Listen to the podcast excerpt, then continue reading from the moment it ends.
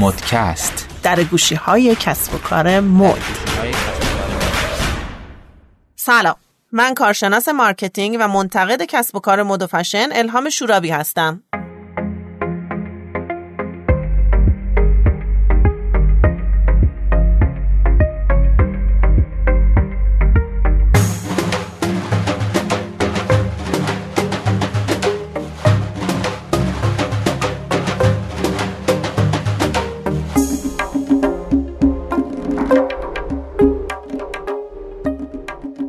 ما یه مهمون خیلی خوب داریم این هفته. آقای رحیمی. از دوستان سابقه برم هستن. البته دوستان سابقه گفتم نه اینکه الان با هم دوست نیستیم. یعنی اینکه قبلا با هم دوست تر بودیم هم دانشگاهی بودیم. الان بیشتر با هم دیگه کار می‌کنیم. البته استاد بنده هستن ایشون خب خوشحال میشیم که خودتون معرفی بکنین تا بریم سر اصل مطلب. بنده سهراب رحیمی هستم. حدودا سال 82 فارغ تحصیل شدم از رشته طراحی پارچه و لباس از دانشگاه هنر و به خاطر علاقه که داشتم تو همین رشته موندم به عنوان طراح تو منسوجات خانگی و سپس اومدم توی صنعت پوشاک به عنوان طراح مدیر طراحی مدیر تبلیغات مدیر طراحی و تبلیغات مدیر تولید. و همینجور تا نقطه ای اومدم که حدودا پنج سال مشاور marketing و branding توی صنعت پوشاک هستم.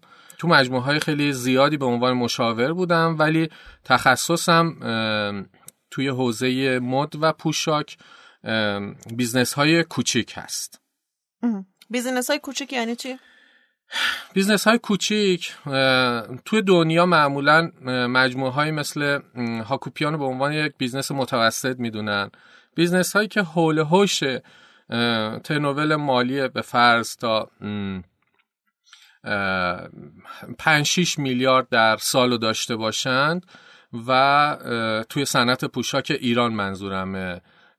و حدودا 20 تا 30 پرسنل و نیرو داشته باشن و تقریبا جزو این تعریف می‌تونیم بگیم. خب پس یعنی میشه گفت اون خیاط خونه که سر کوچه ماست توی این لیست میگنجه درسته؟ تقریبا جزو خیلی کوچیک های این لیست هست. خب به نظر شما خیاط خونه سر کوچه ما نیاز به مشاور مد و فشن داره توی این صنعت؟ در مورد تعریف خیاط خونه ما می‌تونیم بگیم. business هایی که بین حدودا پنج نفر تا سی چل نفر پرسنل در اختیار دارن. بستگی به پیچیدگیشون و بستگی به رسانهشون و بستگی به حجم کارشون بنده مشاور مزانی بودم که حدودا یک میلیارد تومن در سال میفروخت و مشتریاش و گستره بیزنسش اینستاگرام بود و شیراز، رشت، مشهد، تهران و خیلی قسمت های کشور دیگهمون رو داشتن پوشش می‌دادن. ولی مکانی که داشتن کار می‌کردن صرفا یک جای هفتاد متری بود و تولیدشون توسط یک کارگاه دیگه ای تهیه می‌شد. بنابراین business های کوچیکی هستن توی صنعت پوشاک ایران که بازه خیلی خوبی دارن ولی ممکنه دیده نشن. اصلا هیچ تصویری از برند اینها و یک اگر تو ذهنمون یک فضای retail یا فروشگاهی هست نبینیم ولی کارشون رو ممکنه به فروش برسونن. خب پس یعنی این small business هم توی سطحی که در واقع سرمایه گذاری کردن دارن کار می‌کنن. یه بحثی هست که میشه گفتش کلیت این پادکست های ما داره حول همین قضیه میچرخه برای اینکه یک سوال رو برطرف بکنه برامون.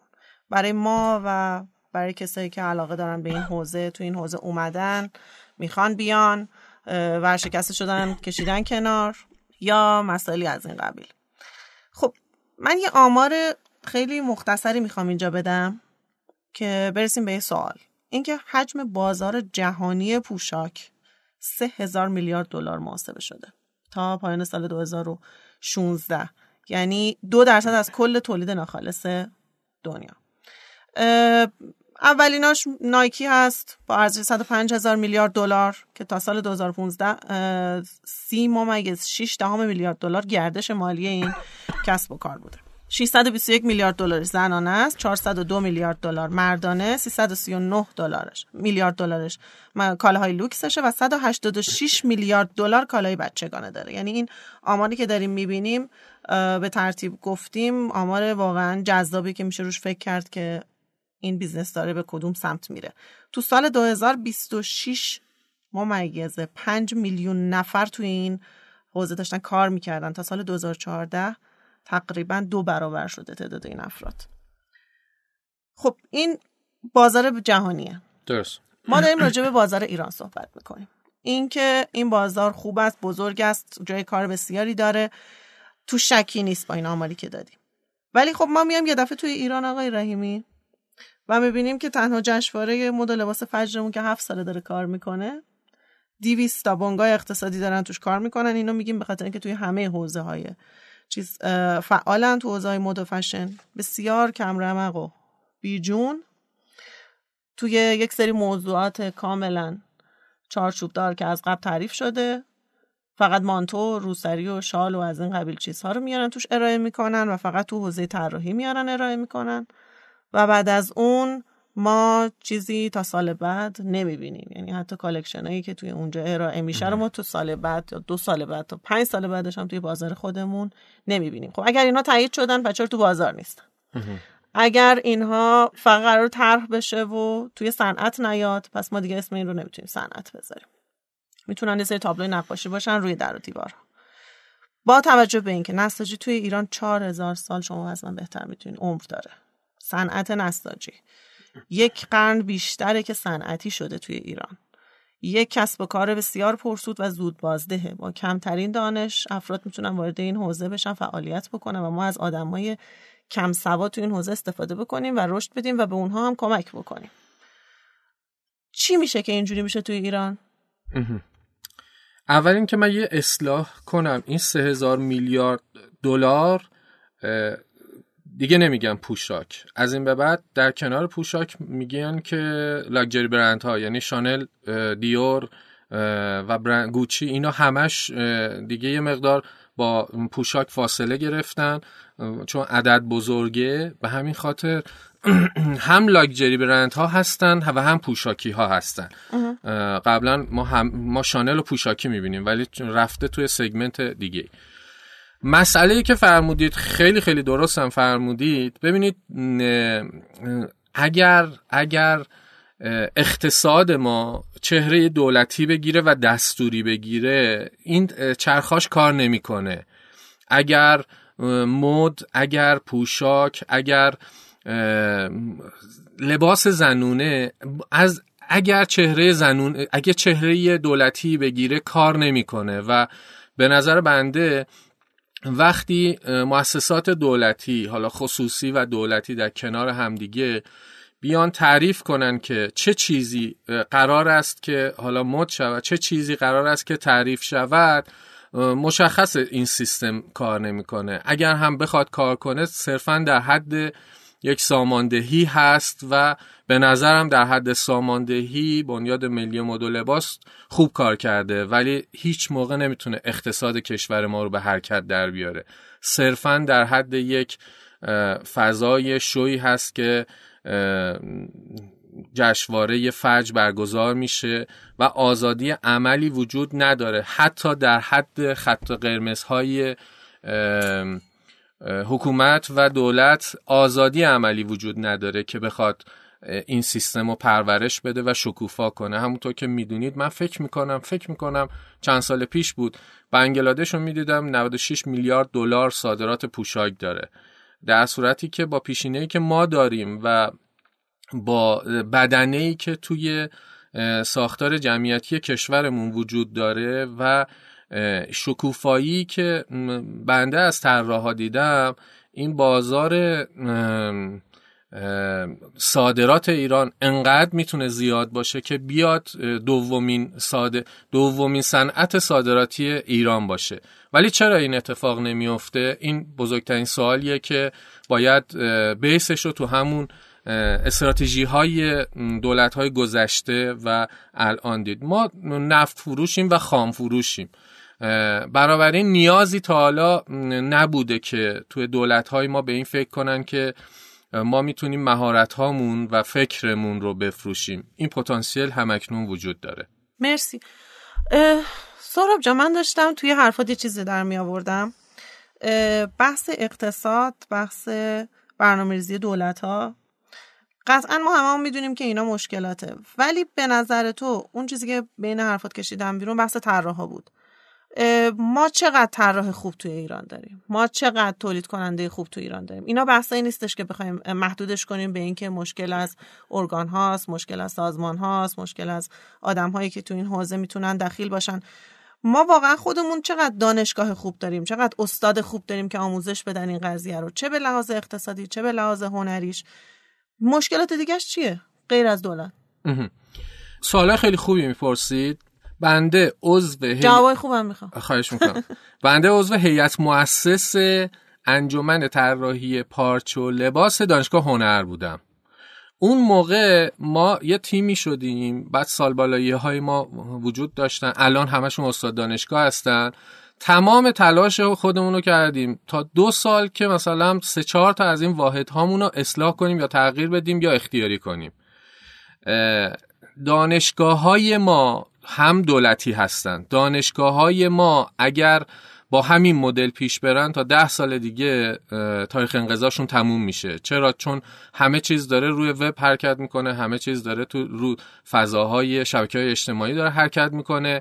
همین الان از طریق آنلاین طراحهای زیادی رو من می‌شناسم یا استایلیست که با دانشگاه خارجی دارن اپلای می‌کنن و یادگیریشون اونجوری داره اتفاق میفته چرا اتفاقی نیفتاده و چند تا ما طراح داریم چند تا برند خوب داریم؟ ببینید واقعیتش اینه که ما تو برندسازی خوب کار نکردیم. توی خروجی های دانشگاه ما خوب دانشگاه های خودمون خوب کار نکردیم. خود بنده خروجی طراحی پارچ و لباس از دانشگاه هنر هستم و خودم رو انقدر به در و دیوار زدم تا تونستم راه خودم رو پیدا کنم.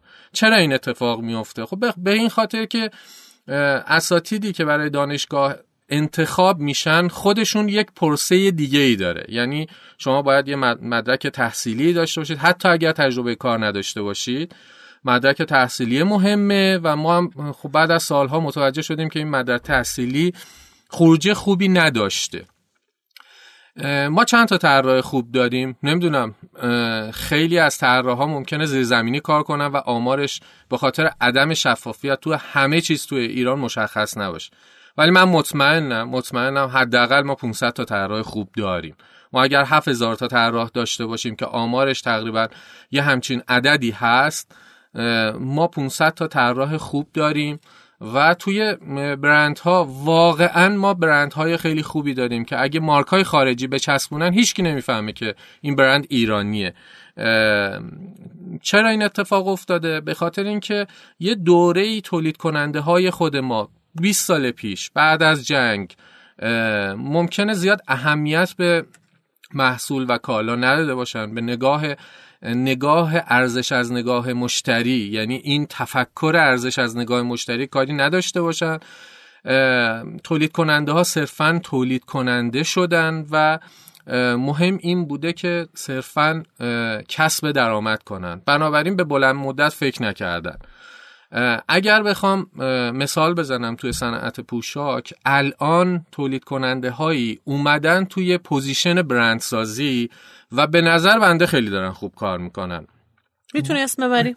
با امکاناتی که ما داریم مجموعه مثل بادی اسپینر که اسم ایرانیش تنریس باشه فوق العاده خوب کار کرده. مجموعه مثل بادی بانینو که یه برند بچگونه است خیلی خوب کار کرده. مثل این مجموعه ها بسیار زیاد است. مثل حالا تو زنونه می‌تونیم سرژه رو مثال بزنیم. همه اینا مطمئنا ظرفای خاص خودشون رو دارن ولی با توجه به منابعی که تو ایران هست با توجه به ساختاری که تو ایران هست تا اینجای کار خیلی خوب پیش رفتن و قطعا چشم انداز بهتری هم در آینده خواهند داشت. خب پس ما کسایی رو داریم که تو همین شرایط دارن خوب کار می‌کنن. این برنده که اسم بردی بعضیش رو من می‌شناسم یعنی غیر از سرژه بانینو بادی اسفینر رو می‌شناسیم داره تو همین فضا کار می‌کنه و خب همه برندها مشکلات خاص خودشون تو زمان تولید و فروششون دارن. پس میشه کار کرد. صد درصد.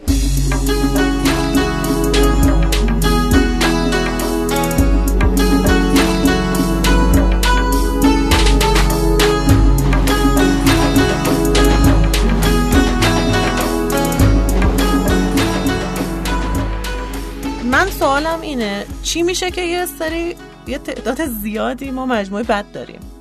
مشکل کجاست؟ مشکل توی حوزه هممون می‌دونیم می‌تونه تو حوزه مدیریتش باشه. آیا marketing رو خوب نمی‌دونن؟ بیزینسشون رو خوب نشناختن. محل فروششون مشتریشون رو خوب نشناختن. شاید ایرانی نیست اصلا محصولش رو باید بره خارج از ایران بفروشه. مشکلشون چیه که بدن؟ مشکل که نمی‌تونیم بگیم. می‌تونیم اسمش رو بذاریم مسئله به این خاطر که قابل حله. ببینید همیشه چیزی که من مطرح می‌کنم توی business و کسب و کار میگم که کدوم قسمت از business من از انرژی های درون من نشأت می‌گیره. می‌بینم همه قسمت های کسب و کار ما اون افکار من ذهن من و در حقیقت چیزهایی که تو درون من وجود داره میاد تو کسب و کارهای من می‌تونه اثر بذاره و به همین صورت صاحبین کسب و کار با هر کنش بدن یا body type ی که دارن یا اسمشو passion هم می‌تونیم بذاریم میان رو سیستمشون اثر می‌ذارن. اون جاهایی که خودشونو نمی‌شناسن نسبت به محیط کار خودشون و اون جاهایی که باز خودشون رو نمی‌شناسن نسبت به اطرافیانشون یک خودناشناسی دارن که جنسش از جنس توهم می‌تونه باشه. عدم پذیرش افراد عدم پذیرش اقتصاد محیط اقتصادی business عدم پذیرش خلاقیت عدم پذیرش نوگرایی همه اینها تو درون ماست که باید اون مسئله درست بشه. خیلی جاها مشکل از دولت نیست. خیلی جاها مسئله تو آینه باید دیده بشه. یعنی خود واقعی من. بنابراین اون صاحب کسب و کار اگه شناخت بهتری نسبت به کسب و کارش داشته باشه مطمئنا بهتر می‌تونه جواب بگیره. یه جا طمع میاد اثر می‌ذاره. یه جا خود بزرگبینی یه جا خود کمبینی یه جا ترس های اجتماعی همه اینا میاد اثر می‌ذاره. business کوتوله میمونه. business افراد خلاقی میان به خاطر شکی که داریم منفی گرایی داریم. ego یی که تو وجود ما نهادینه شده همه اینها اثر می‌ذاره و اون teamwork از بین میره. business های جدید مثل گذشته نیست که رستم دستان بتونه کار کنه. رستم دستان تک نفره سیستمش کار می‌کرد و الان teamwork و سازمان ها هستن. فهم سازمان ها فهم آدم ها فهم بازار می‌تونه business ما رو شکوفا کنه. مرسی. ممنونم از سهراب. یه بخش سخت می‌خوام بهت بگم. می‌خوام که اسم سه تا از طراحهای لباس خوب رو که کارشون رو میپسندی می‌تونن آدمای معروف بین المللی باشن یا یه دانشجوی تازه وارد که خیلی لذت بردی از کارش باشه. اسم سه تاشون رو برای ما مثال می‌زنی من با توجه به اون شناختی که از اطرافیانم دارم می‌تونم مثال بزنم. فکر می‌کنم خانم تکتم همتی یه طراح خیلی خوبیه که من یه ایونت هم دارن الان. بله بله. بله. من کارشون رو میپسندم. آقای رضا ندیمی کارشون خوبه تو پاریس هم فروخته میشه کاراش. و آقای علی بلوچ که ایشون تحصیل کرده ایتالیا هستن. ایشون هم من شیوه و کارشون رو که حالا مفهومی هم هست کاملا میپسندم. و خیلی خوبه دیگه داریم. که حالا شما فرمودید ستا من فقط اینا رو می‌تونم مثال بزنم. مرسی مخصلقمون هم یکیه من هر ستا این عزیزان دوست دارم. مرسی از سهراب عزیز. این بخش آخری که اسم طراحا رو می‌پرسیم. تو هر شمارمون خواهیم داشت. دلیلش این نیستش که اینها بهترین یا از دید ما بهترین قطعا اینا خوبهای این مجموعه هستن. و دوست دارم که اسمشون شنیده بشه و کسایی که ما رو میشنون برن و راجع به این آدمای تحقیق بکنن ببینن کاراشون و لذت ببرن از کارشون. قطعا توی ذهن آقای رحیمی هم من می‌دونم تعداد همین الان داره دونه دونه اسمای مختلف میاد که دوستان چرا اینو نگفتم چرا فلانی رو نگفتم؟ ولی اشکال نداره. ما اگر دوستان بخوان ما رو بشنون ما تو هر شماره باز هم دوستان دیگری هستن که ازشون اسم می‌بریم و یه جورایی دوست داریم که دیده بشه کارشون. توی این بخش می‌خوام خواهش بکنم که به ما نظر بدین. بدونیم که آیا مایل هستین راجع به شخصیت شناسی صاحبان برندها صحبت بکنیم یا نه.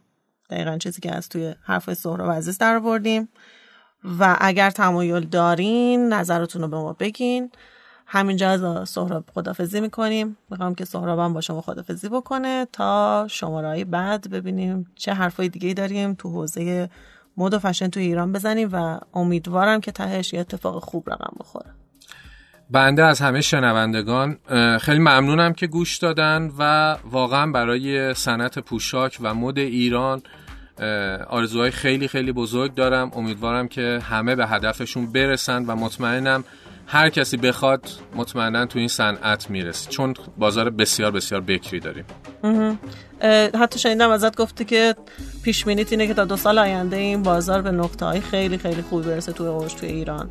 با توجه به همین شرایطی که داریم درسته؟ کاملا درسته. بنده حس می‌کنم که حوزه مد و پوشاک و لباس به خاطر اصل اطلاعاتی که داخلش هستیم شبکه های اجتماعی به شدت در حال رشده و تا دو سال آینده اگه اتفاق خاصی نیفته به شدت شکوفا خواهد شد. مرسی مرسی از اینکه ما رو گوش دادین. خوش بپوشین. خدافظ